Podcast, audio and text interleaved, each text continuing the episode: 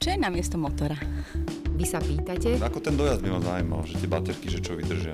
my odpovedáme Ani neviem, keby som mal tú Teslu, že kde s tým pôjdem vôbec. na plný prúd? Áno, Na plný prúd je podcast, ktorý ponúka odpovede na najčastejšie otázky o elektromobilite.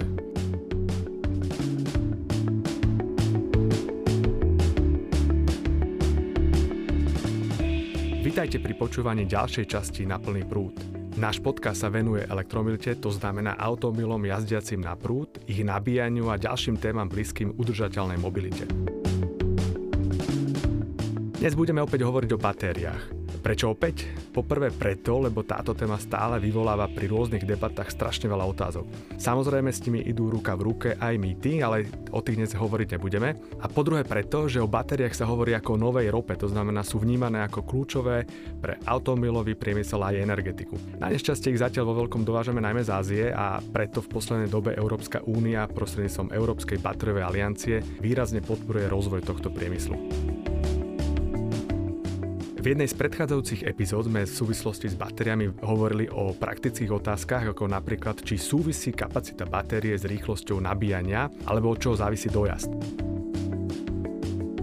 Dnes sa pustíme do odbornejšej témy, ale budeme sa snažiť o nej hovoriť bežnou rečou. Do štúdia som pozval Karola Frolicha z Elektrotechnického ústavu Slovenskej akadémie vied. Vítajte. Dobrý deň, ja som z Slovenskej akadémie vied ako hm, pán Kržanský ma uviedol z Elektrotechnického ústavu. My sme na akadémii založili nový ústav Centrum pre využitie pokročilých materiálov a v náplni tohto ústavu je okrem iného aj výskum technológie batérií. Dobre, tak poďme si teda na úvod vysvetliť, z čoho sa skladá taká batéria, ktorá sa v súčasnosti v elektromobiloch používa. Batéria má základné časti, má anódu, katódu, elektrolit. V nových moderných batériách, ktoré pracujú na báze lítium-ionových, ionového prenosu, ako anóda sa väčšinou používa grafit, čiže uhlík, ako katóda sú to oxidy rôznych kovov a elektrolit je to v princípe lítiová sol v organickom rozpúšťadle. Poďme ešte takto trošku laicky. To znamená, katoda a anoda to sú laicky povedané tie vodiče na krajoch, medzi ktorými prebiehajú tie elektróny. A tá, to vnútro, to je vlastne rôzna chémia zmixovaná, tak aby vlastne fungoval ten prechod tých elektrónov správne, laicky povedané. No, nie úplne správne. Anoda a katóda sú elektródy. Anoda je záporná elektróda a katóda je kladná elektróda a pri vybíjaní, keď batéria dáva prúd, tak vonkajším okruhom prúdia elektróny a vnútorným okruhom cez elektroid prúdia jóny lítia. Povedali sme si to inak, nie už úplne laicky, ale rozumieme, hádam viacej. No dôležité je, že elektromobily sú síce lepšie pre životné prostredie, nerobia žiadne emisie a určite robia výrazne menej emisí ako spalovacie motory, ale výroba batérie nie je ani taká jednoduchá, ako by sa mohlo zdať. A predovšetkým kvôli vzácným kovom, ktoré sú vlastne v tej batérii, mimochodom, ktoré sa ťažia kdekade po svete. Ktoré sú to kovy, povedzme si. Tak v moderných e, lítium-ionových batériách sa, ako som už spomenul, ako anóda používa grafit, to je uhlík. Nachádzajú sa v ňom tie jóny lítia. Ale keď hovoríme o uhlíku, však ten je veľmi rozšírený, ten je, to je v podstate tuha. No, nie úplne. E, Je to vo forme grafitu a grafit má tú vlastnosť, že do jeho štruktúry môžu jóny lítia byť interkalované. To znamená, má tam také voľné priestory, do ktorých sa tieto jóny zmestia a môžu tam byť na nejaký čas uskladnené. Keď sa batéria vybia a nabíja, tak tieto jóny putujú z anody na katódu. Vynikajúce. No a teraz keď ideme k ďalším materiálom, ktoré sú to tie vzácne. Čo sa týka katódy, tak tá sa skladá z, z kovov ako lítium, kobalt, mangán, nikel. Katóda s najväčšou kapacitou má najviac niklu, skoro 90%. A keď sa ale e, hovorí o lítium-ionových batériách, tak predpokladám, že veľmi dôležitou súčasťou je lítium. Je to pravda, to lítium sa je viazané na katódu, na anodu a aj v tom elektroite sú to vlastne soli lítia. Ja viem, že v Čechách je nájdené veľké ložisko lítia, neviem dokonca, či to nie je nejaké tretie najväčšie vo svete a určite asi najväčšie v, v Európe, ale lítium sa tam neťaží. Kde, Nie. odkiaľ vlastne lítium získavame? Litium sa ťaží hlavne v Čile a v, tiež v Bolívii. Problém je v tom, že v Čechách je veľké nálezisko lítia, ale nachádza sa v tzv. tvrdých horninách a vydolovať, dostať, extrahovať z týchto tvrdých hornín lítium je náročnejšie a teda drahšie ako z tých nálezisk, čo sú v Čile alebo v Bolívii. Ostatné tie kovy, ktoré sa používajú, ďalší dôležitý materiál, ako som spomínal, je grafit. Ten sa v najväčšej miere ťaží v Číne. A teraz ostatné kovy, ktoré sú v tej katóde, to znamená nikel, kobalt a mangán. Nikel sa ťaží tiež v Číne, kobalt v Kongu, a mangán v Južnej Afrike. Už teraz chápem, prečo hovoríme o tom, že batérie môžu byť nová ropa. Najmä preto, lebo očakáva sa, že tých batérií budeme potrebovať oveľa, oveľa viacej a ten trh a dopyt e, rastie brutálne už aj v posledných rokoch. No a úprimne povedané, Kongo stále nie je ešte demokratické, aj keď názve to majú. Väčšina tých štátov, ktoré sme spomínali, sú vlastne politicky, najmä pre Európu problematické. Včítanie Číny, však vieme, aké sú častokrát napäté vzťahy. Takže Európa má aj také vlastné vo výhľade e, náleziska kovov, aby sa vedela zásobiť aj sama. V najnovšej dobe sa objavili veľké ložiska týchto kovov v severnom Fínsku. Inak súčasťou tej Európskej bateriovej aliancie je vlastne celý cyklus výroby batérií. To znamená, zameriava sa aj na podporu ťažby, potom výroby batérií, ale aj recyklácie. Možno k tomu prídeme neskôr.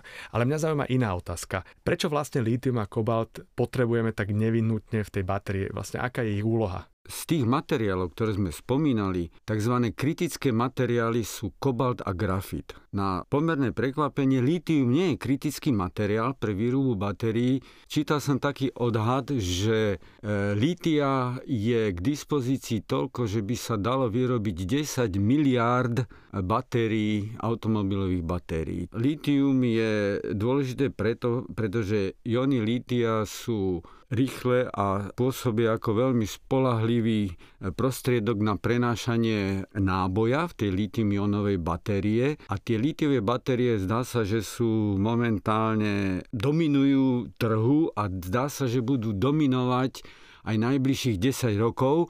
Po 10 rokoch uvidíme, sú ďalšie možno perspektívne typy batérií. Môžeme, keď bude čas, o nich krátko pohovoriť. Tie ma práve zaujímajú, pretože dnes je teda dominancia litium-ionových batérií, ale predpokladá vedecká komunita, že prídu iné batérie alebo pracujú vedci a výskumníci na to, aby vyvinuli nové typy batérií, ktoré možno budú ešte efektívnejšie, budú mať väčšiu hustotu, to znamená, e, bude sa do nich dať uložiť viac kapacity elektriny. Počítame s týmto v budúcnosti? Všeobecne podľa takej viac menej akceptovanej roadmap e, Európskej komisie alebo Európskej únie najbližších niekoľko niekoľko rokov, do roku možno 2025-2028, výskum bude koncentrovaný stále ešte na lítiové batérie, pretože tam nebolo povedané posledné slovo. Sú tu e, batérie s tzv. Mm, tuhým elektrolitom, miesto kvapalného, ktorý sa používa teraz. To je jeden obrovský výskumný problém. Potom sú tu batérie s vysokou kapacitou, ako ste spomínali, uskladnenia energie, napríklad litium síra,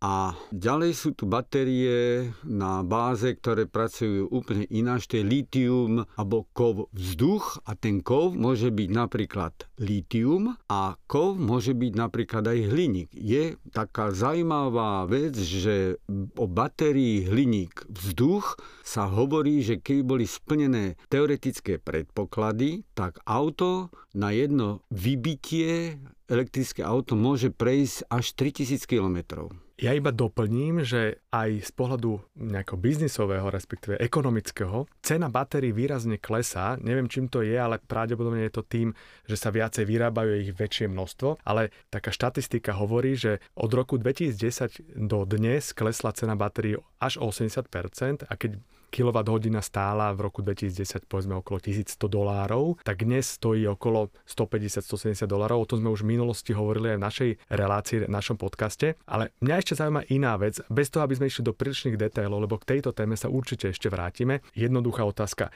Do akej miery dokážeme dnes batérie a tie vzácne kovy z tých batérií recyklovať, ako sa vlastne môžu vrátiť späť do obehu a do užívania? No, Prvá vec, ktorá je dôležitá, je, že recyklovanie litium-ionových batérií je o mnoho zložitejšie ako recyklácia olovených batérií alebo batérií nikel metal hydrid batérií, ktoré boli veľmi rozšírené. Súvisí to aj s technológiou, ale súvisí to aj s tým, že ešte neubehlo dosť času na to, aby sa tieto procesy dostatočne vyvinuli. Ďalšiu vec, ktorú treba povedať, že už pri súčasnom výskume sa dáva silný dôraz na túto recykláciu recyklovateľnosť. Pri každom projekte sa dáva otázka, ako je to možné recyklovať, keď sa vyvinie nejaká varianta týchto litium-ionových batérií. Na druhej strane treba povedať, že už v Európe fungujú firmy, ktoré spolupracujú s automobilkami alebo s dodávateľmi batérií a už sa tvorí vlastne celá tá reťaz od výroby až po recykláciu. Ja vás možno doplním, lebo naozaj tých firiem a aj v úrovni startupov prichádza na trh veľa a už reálne teda aj fungujú samozrejme, lebo však recyklácia batérií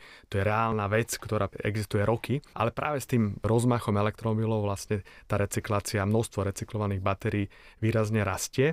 Ale ja som zachytil, že pracujete na nejakých nových batériách alebo nejakom novom type. Áno, pozeráme sa aj ďalej dopredu a sme si vytvorili projekt medzinárodný, ktorý je zameraný na batérie a superkapacitory na báze sodíka. Sodík je vlastne materiál, ktorý by mohol v budúcnosti nahradiť lítium. Tak to je skvelá správa, že na Slovensku vlastne sme zapojení do takéhoto konzorcia a dúfam, že vznikne z toho niečo veľmi užitočné. Dúfam aj ja, dúfam, že budeme úspešní, lebo viete, výskumné projekty, ambiciozne výskumné projekty si vždy dávajú za cieľ niečo, čo nie je jednoduché dosiahnuť a čo je riskantné trochu.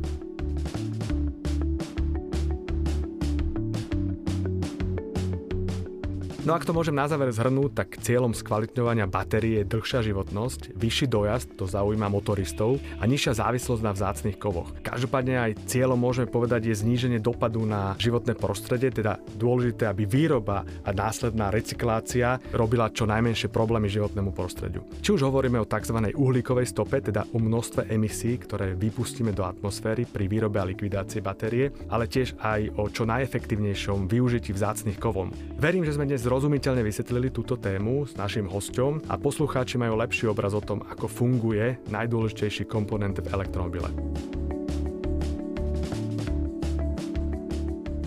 Sme na konci ďalšej epizódy nášho podcastu. Budeme radi za všetky vaše pripomienky, ale aj otázky, na ktoré určite odpovieme v nasledujúcich častiach. Môžete ich napísať priamo mne na mail krizanskyzavinaceva.sk alebo na náš Facebook pod statusom dnešnej relácii alebo nám to pošlite na našu facebookovú stránku asociácie. Ak sa vám páči náš podcast, povedzte o ňom svojim kolegom, priateľom či známym, aby sa nahlásili na odber. Vypočuť si nás môžete na najpočúvanejších platformách Apple, Spotify, Google, Stitcher a SoundCloud. Táto epizóda vznikla ako iniciatíva Slovenskej asociácie pre elektromobilitu. Produkcia strich podcastu Katarína Urban-Richterová a Oksana Ferancová. No, ja som Patrik Kryžanský a ako vždy vám želám šťastnú jazdu na plný prúd. Môžeme? Áno, bežím. A ešte, Patrik, vy sa nechcete napiť? Ja už som sa napil, vypil som uh, pohár pána Krajňaka. Výborne. Vynikajúce.